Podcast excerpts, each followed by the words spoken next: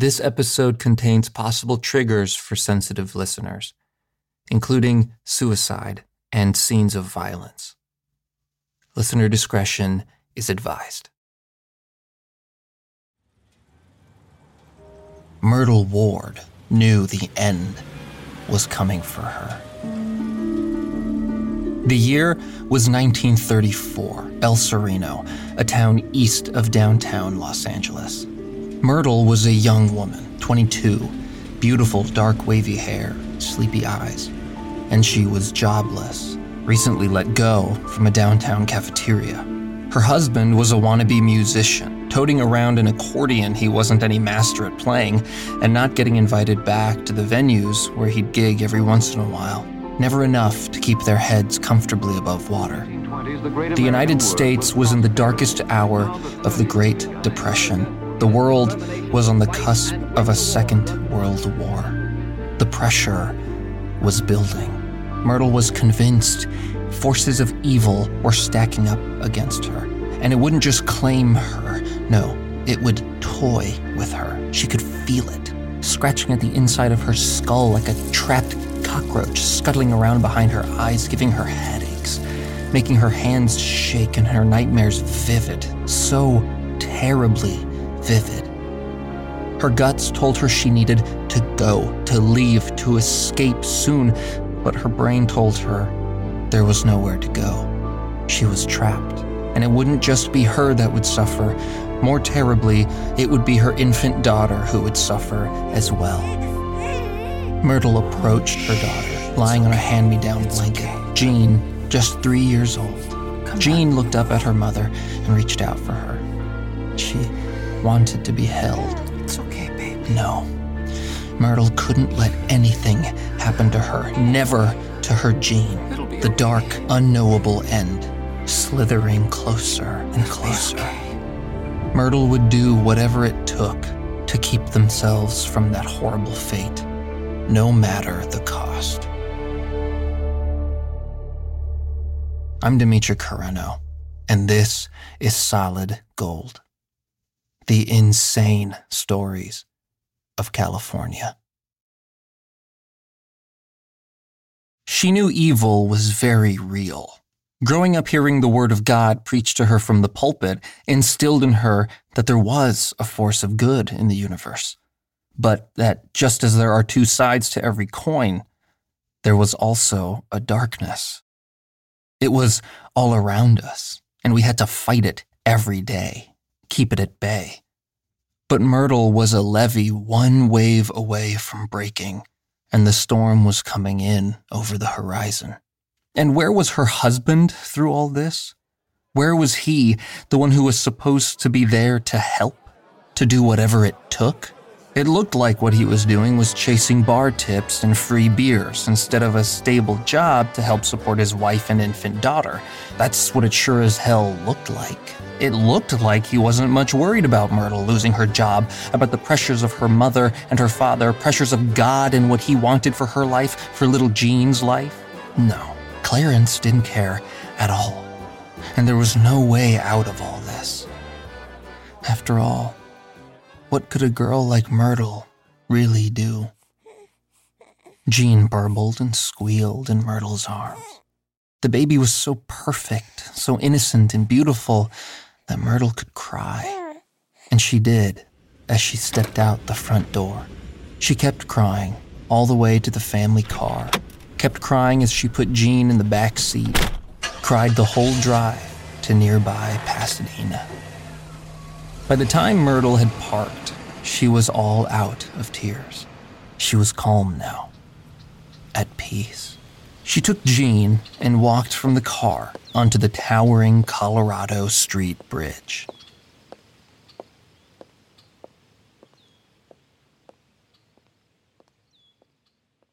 December 13th, 1913.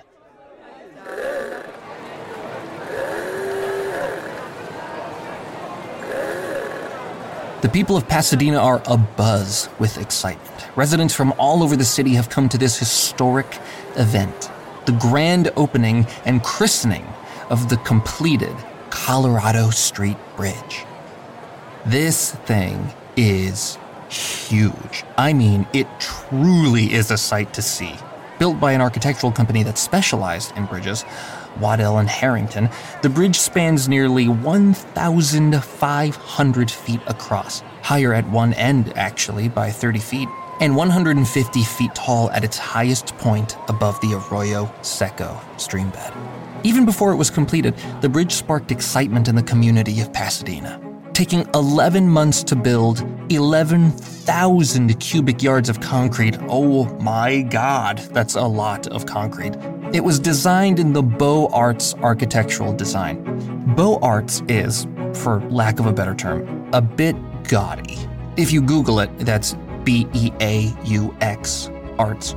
You'll see buildings that tell you in a wry, hoity-toity manner and with a hint of scotch on its breath that they're financially comfortable. These are fancy buildings. Simplistic color palettes, usually the natural color of concrete, along with one or two other bright flourishes to add some charisma. Patinaed copper, polished brass, black and gold marble slabs, buffed iron, you get the idea. You'll see lots of lions, images of angels with arms lifted above their heads, carrying the roof or the ceiling, or just standing there with their arms up because it looks pretty. Ornate pillars, intricate brickwork, leafing patterns that twist on stone vines, mosaics, festoons. It comes from French classicism, the 1600s to the 1700s. The face of the Met in New York, the Lowe Memorial Library at Columbia U, the Museum of Natural History, Paris, Beaux Arts architecture. Stunning structures, all of them. You could lose a day just staring at them. And now, Pasadena had their own. A bridge to connect cities, to showcase to the world that this wasn't just a city, it was a destination. When you see that bridge, especially at night with its globe lamps burning a soft, warm glow that seems almost dreamlike, you know you've arrived. Wherever it is you're from or wherever you're going, you're here now. The celebratory parade has begun, and cars adorned with flowers and banners start their way across the bridge for the very first time. Children wave flags, men and women cheer, everyone claps. It's brisk out. Christmas is just around the corner, and everyone in attendance is filled with pride. This architectural marvel was the crown jewel of their city. As the parade of honking cars puttered across the highest point of the bridge, drivers looked out to the north and could see the Rose Bowl, surrounded by lush green hills. There was magic in the air. That place, that night, that bridge, it felt like a miraculous thing.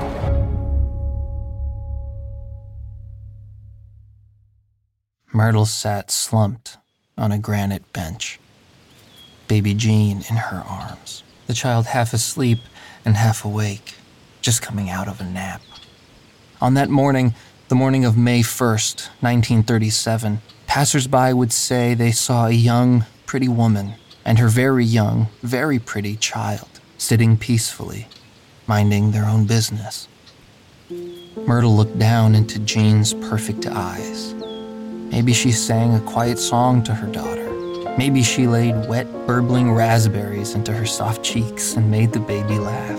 Maybe she shook the child's arm and waved to those passersby. Maybe not. Whatever happened, it's here that the story takes a turn. Myrtle stood up, stepped onto the granite bench, looked out across the lush greenery 150 feet below her, the summer sun kissing her face. And she flung baby Jean over the side of the bridge. And then she threw herself. Onlookers screamed. Wait, don't stop! But it was too late. The two were gone. Disappeared over the side. The passersby, now witnesses, ran for the end of the bridge and climbed all the way down to the dried up stream bed, which was then mostly stones. They came onto a scene they would never forget. Myrtle lay in a crumpled heap, a hair's breadth from the threshold of death. 3-year-old Jean was just several feet away, crying out for her mother, alive. And not only that, she seemed to be totally unharmed. Myrtle died in a hospital a few short hours later.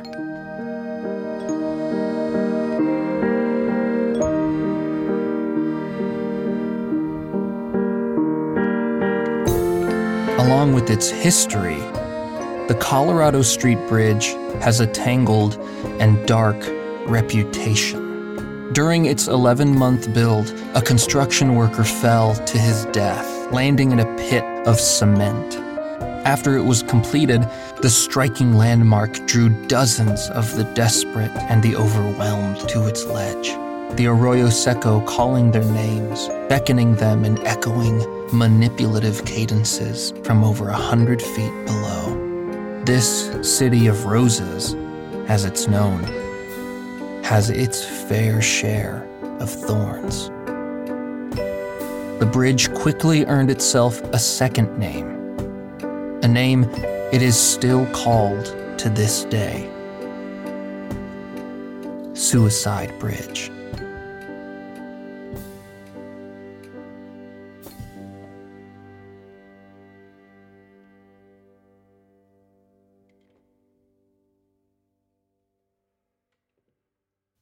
The city has obviously done whatever it can to not only bury this unofficial title, but to deter would-be jumpers.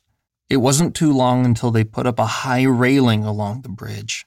This railing would be condemned by locals, saying it was unsightly and took away from its historical value.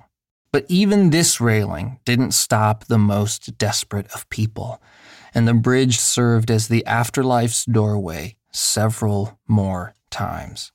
The city was at a loss. Hearts were breaking all across Pasadena. Confusion and tragedy and sadness and death all now seemed to be as much a part of the stunning structure's DNA as beauty and progress and opulence. A high fence was added to the bridge, and again, locals complained. But at least the number of suicides went down. To this day, more than 100 people have leapt from the bridge to their deaths. Over half of those people did so during the Great Depression. Baby Jean, the infant daughter of Myrtle Ward, is the bridge's only known survivor. Whether by divine intervention or cosmic fluke, Baby Jean's fall was slowed by a nearby tree, leafy branches carrying her all the way down to a soft bed of shrubs on the dried stream bed. The two witnesses from the bridge rescued the bawling Jean and were eventually able to call help for her mother, but it was too late for Myrtle. In an interview with Steve Loria for the Los Angeles Times in 1992, Jean herself said, quote, "God sent his angels to save me." At the time of the interview, Jean was 59 years old. She goes on to say, "The world was pretty bad at the time. My mother lost all hope. She didn't want to leave me. It wasn't rational, but she did it out of love. That's the way I see it." Jean stayed in El Sereno, married a postman, had children of her own. She says there were no scars, physical or psychological, left behind from the horrible incident all those years ago, seemingly a lifetime ago. Jean's father sat, staring out the window, accordion on his lap. After the incident, he always seemed on the verge of tears, always this close to breaking down, screaming, crushing his instrument underfoot, always this close to just walking away. He looked at his daughter and played her a song instead. He played for hours, letting the music wash over him and drown out the thoughts too painful to contemplate for too long. Eventually, he remarried and even found steady enough work. If there's anything the story of Jean and Myrtle can teach us, it's that your lens of the world is one you can choose. Jean lived a fulfilling, happy life, one that seems extraordinary when placed into context, when really, unless you know of her story, her life would sound completely ordinary. Jean was able to pull back, to view her mother, the woman who very nearly killed her, in a sympathetic light. She was able to see the confusion, the desperation, and she was able to love her. Myrtle didn't have to die the way she did. Nobody has to. If only she would have been able to glimpse the future, to see the life Jean would go on to lead, to see that the world did in fact heal, that life kept going, the world kept turning, that even though it got bleak and dark, the smoke eventually cleared, that dawn broke when night seemed at its blackest and coldest. Maybe she would have stood up on that bench, held Jean toward the horizon, and simply pointed to the beautiful expanse of green instead of doing what she did. Maybe she would have gestured to the Rose Bowl, shown her daughter the Arroyo Seco, maybe sang her a song. Maybe she would have gone back home and asked her husband to play his accordion, even if he didn't play it that well, so that she could dance with little Jean on the bed and laugh.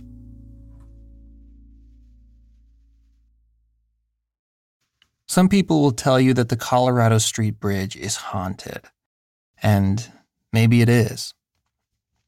They might tell you, if they already know this story, that if you look close enough and keep your ears open, you can still hear Myrtle crying out, looking for her daughter along the stream bed. You might even see her ghost leap from the top. But I don't think that's it at all.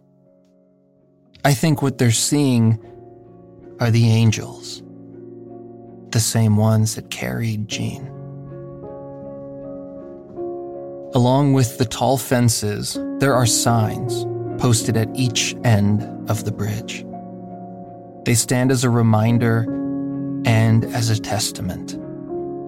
There is hope, they say.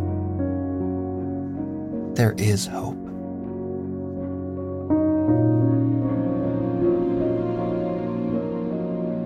This podcast was written and narrated by me, Dimitri Carano, and produced by myself and Brody Worrell. If you learned anything, if you had a little bit of fun, or if this story touched you in some way, subscribe to the show and leave us a good review. And go tell your friends about us. It helps get the show discovered, and it helps keep us making more. Our next story will be out next week. So, again, be sure to subscribe so you don't miss out. And if you or somebody you know is hurting, it's okay to ask for help.